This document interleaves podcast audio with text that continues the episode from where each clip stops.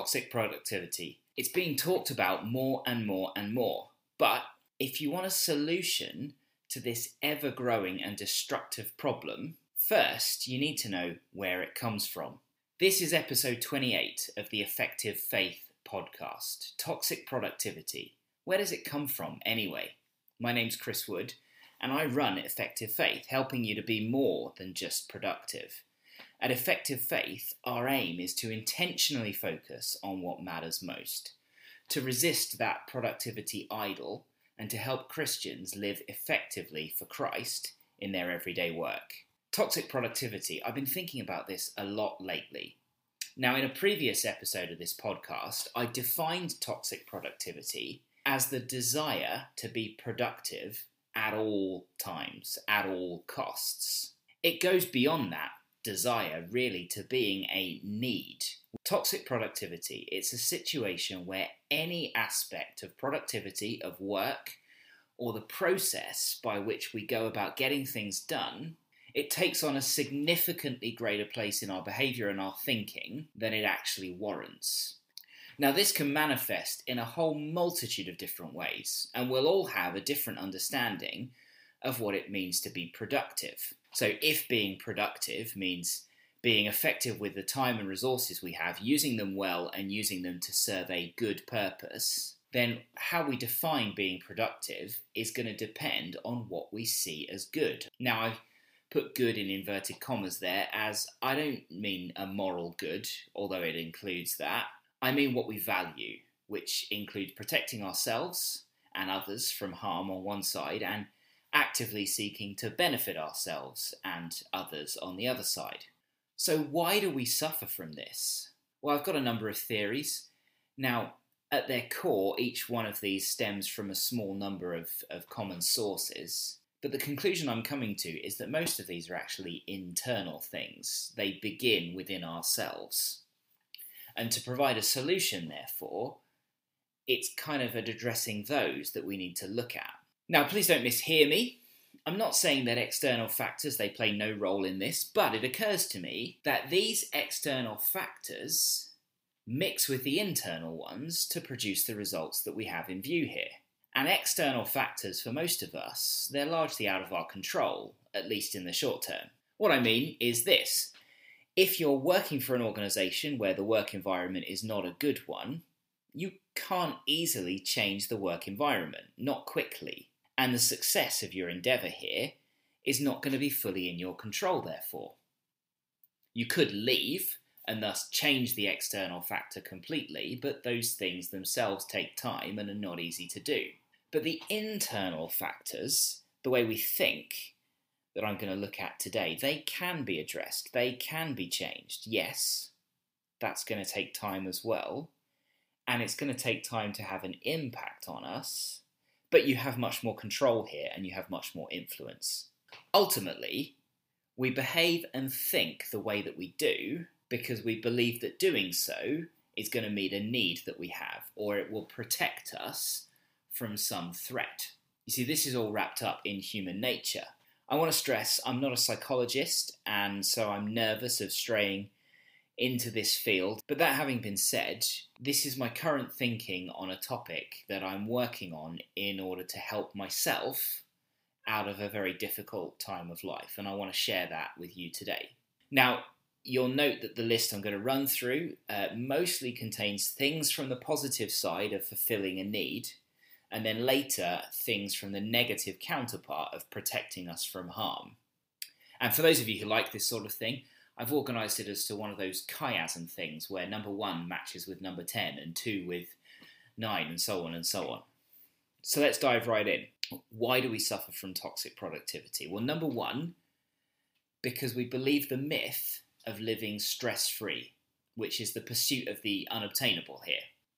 David Allen, the productivity guru, famously advocates having a mind like water, and this has been further clarified by him as living a life without stress. Now, I'm not 100% sure this is what he was getting at.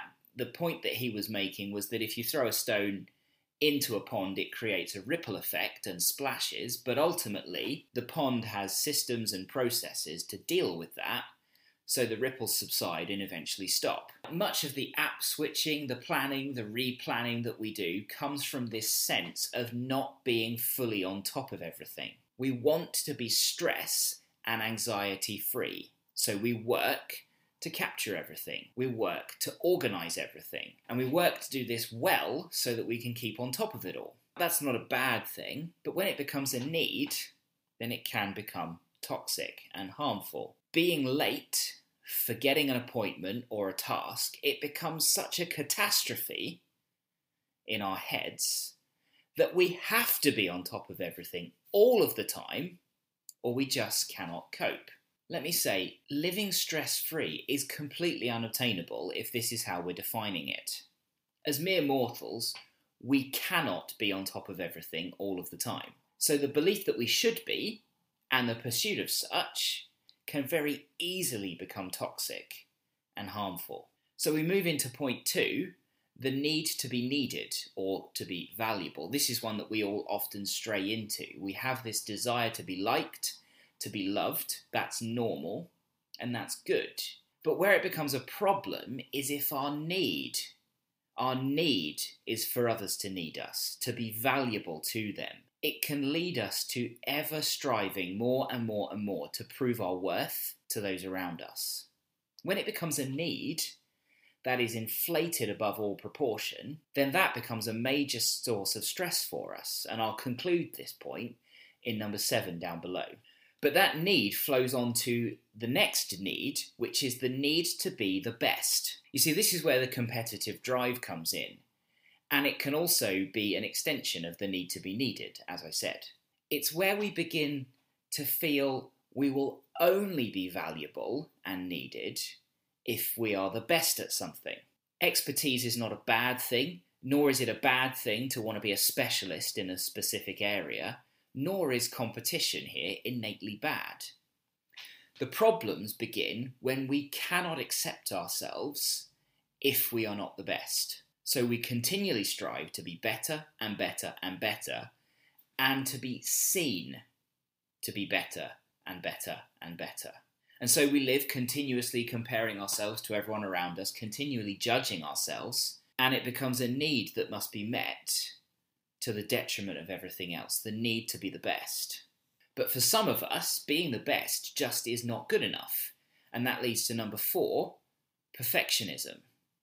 Now, I can think of people that I've known uh, working on tasks, working on projects, working on sermons far, far, far, far, far beyond what was required. Deep into the night, day after day after day, constantly trying to improve their work, polishing it up, trying to make it perfect. But it's never enough. It's also seen in the desire to have the perfect workflow, the perfect productivity system. It has to be perfect in order for us to be stress free. It has to be perfect so we never miss anything, so we never fail. If only I could solve this problem, we think, then it would be perfect. But here's the point perfectionism is hungry for eternity. It will never be satisfied in this earthly world that we live in and inhabit today. And to pursue perfection in the here and now, whilst often touted as a great weakness to have for job interviews, it can be hugely toxic. And that brings us on to point five. Now, I'll say more about this one as I conclude this episode, but point five is the God complex. This is the ultimate extension of perfectionism. Now, I mentioned in the last episode about the stated aim I had for my own productivity system, a comprehensive system with a long term view that effectively keeps track of everything coming up in varying levels of detail that enables me to clearly and accurately see what I need to do, what others need to do, in a proactive way without overwhelm, with minimal input and management, and that does not rely on things being stored in my head. And as I said before, in trying to set this up, I failed. And I think the reason for my failure was because I lack the skills necessary to pull it off, notably omniscience, being all knowing, omnipresence, being everywhere all at once, omnipotence, being able to accomplish anything I conceive, and having perfect foresight, being able to know the future without getting it wrong. In short, I failed because I wasn't God. Number six, fear of the unknown, especially the unknowable. I think the idea of perfectionism often stems from a fear of the unknown. So our system and our workflow has to be perfect so we don't miss anything, forget anything, and so we're able to keep on top of everything. The presentation, for example, needs to be perfect. My calendar always needs to be perfectly up to date. The house that I live in must always be spotless. Every lunch that we eat must always have the perfect balance of nutrition, either for my own health or, if I'm a parent, the lunches that I feed my children must have the perfect balance of nutrition, so I can be a perfect parent. Whatever we miss, whatever we forget, whatever we fail at or get wrong, well, that is the thing that could be our downfall, so we believe. So we work hard to ensure that our plans, our proposals, our presentations, our projects, our productivity systems, our parenting, whatever you want to call it, we work hard to make sure that it's perfect. Because we fear the thing that we miss, the thing that we haven't fully considered, the thing that we get wrong. We fear it, and so we work endlessly to try and account for it and to be prepared for it. We fear it, and so we cannot stop thinking about it. And so we cannot rest, we cannot relax. We're always on, we cannot switch off, we cannot let our guard down. The fear of the unknown. Number seven, overvaluing negative inputs. This one has my name written all over it. Our perfectionism and our fear of the unknown can manifest itself by overvaluing negative inputs, whatever they may be. So, negative feedback on something, criticism, or even our own mistakes that we notice with the benefit of hindsight, our own judgment on ourselves, these things get overvalued. For me, the reason why is largely obvious. You see, if 99% good is not good enough, then it's the 1% that makes the difference between what's acceptable and what's not good enough. 1% fault, therefore, may as well be 100% as far as I'm concerned. If we fear the unknown, or if we seek perfection, or if we seek to be the best, or if we need to be needed and to be valuable to people, then anything that isn't good anything that isn't okay, anything that we get wrong, any failure is totally unacceptable. Now, that's an exaggeration, uh, I'll be honest. I've yet to meet anybody, myself included, who viewed things this way, but the point that I'm trying to make still stands. The negatives get valued way out of proportion compared to the positives. And so, because of all of this, the mistakes, the errors, the things that could be better, they end up being the things that we focus on because these, after all, are the things that we need to change. The negatives get massively overvalued. And that leads to number eight the fear of failure. We are afraid to fail. I've often heard it said so many times by so many people that failure is the best teacher, that the most successful people in life are actually the people who have failed most and they've failed and they've tried again and they've failed and they've tried again. And the reason why they're successful is because they kept persevering. But so much so, this is the case, that the tagline of a training scheme that I was once involved in was make them fail. The idea being the fear of failure, also known as being risk averse, is the biggest killer of our potential. Now, our need to always be productive can be fueled by this fear of failure. And where does that fear take us? The fear of man, number nine, or more specifically, rejection by man. That's where this fear takes us. We fear failure because we fear rejection.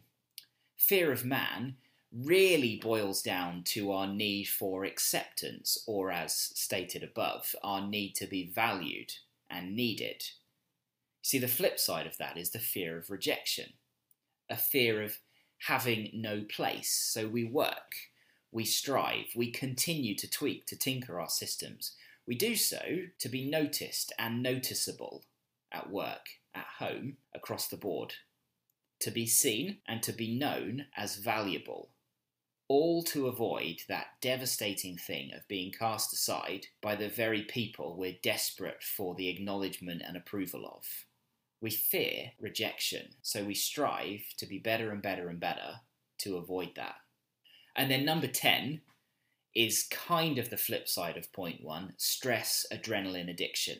You see, whereas some of us work and strive in pursuit of that mythical stress free life, others of us are addicted to stress because of the adrenaline rush that it gives. Addicted to being busy. Now, it can tie into all of the other things I've said to a degree.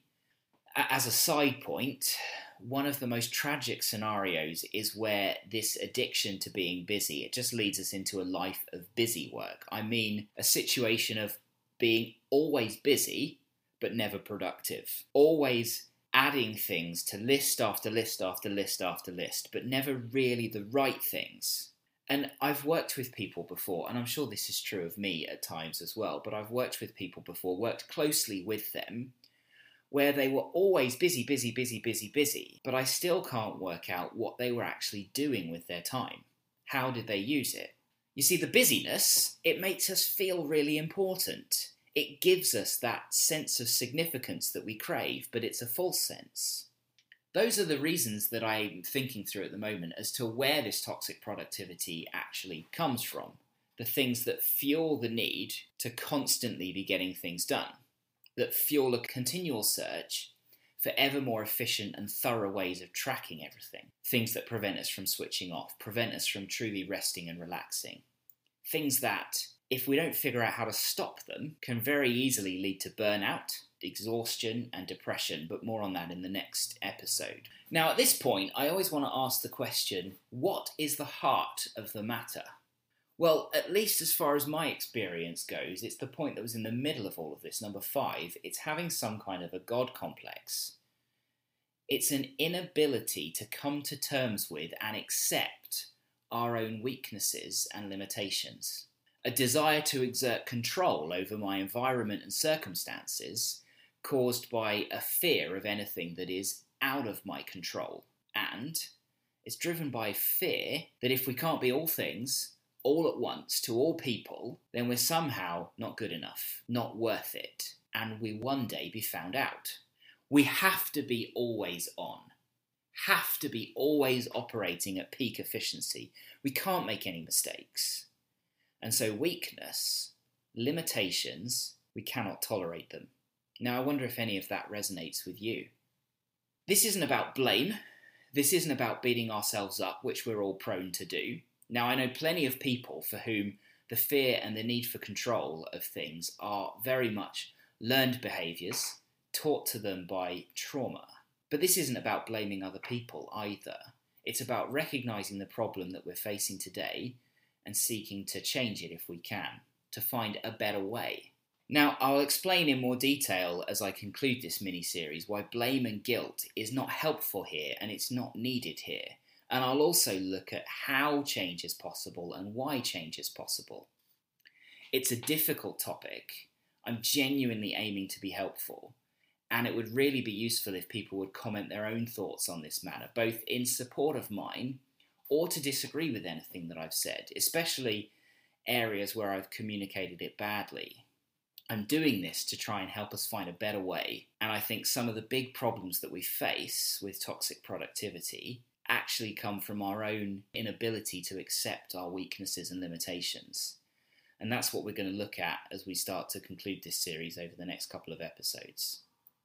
Now, if you found this helpful uh, and you're watching on YouTube, please do hit the like button. Please do share this with other people. Drop your own thoughts in the comments, whether you're listening to this or whether you're on YouTube you can drop me an email, effectivefaith15.58 at gmail.com, to share your comments and thoughts as well. And please do uh, tune in, and we'll see you on the, the next episode where we're going to think about the cost of toxic productivity.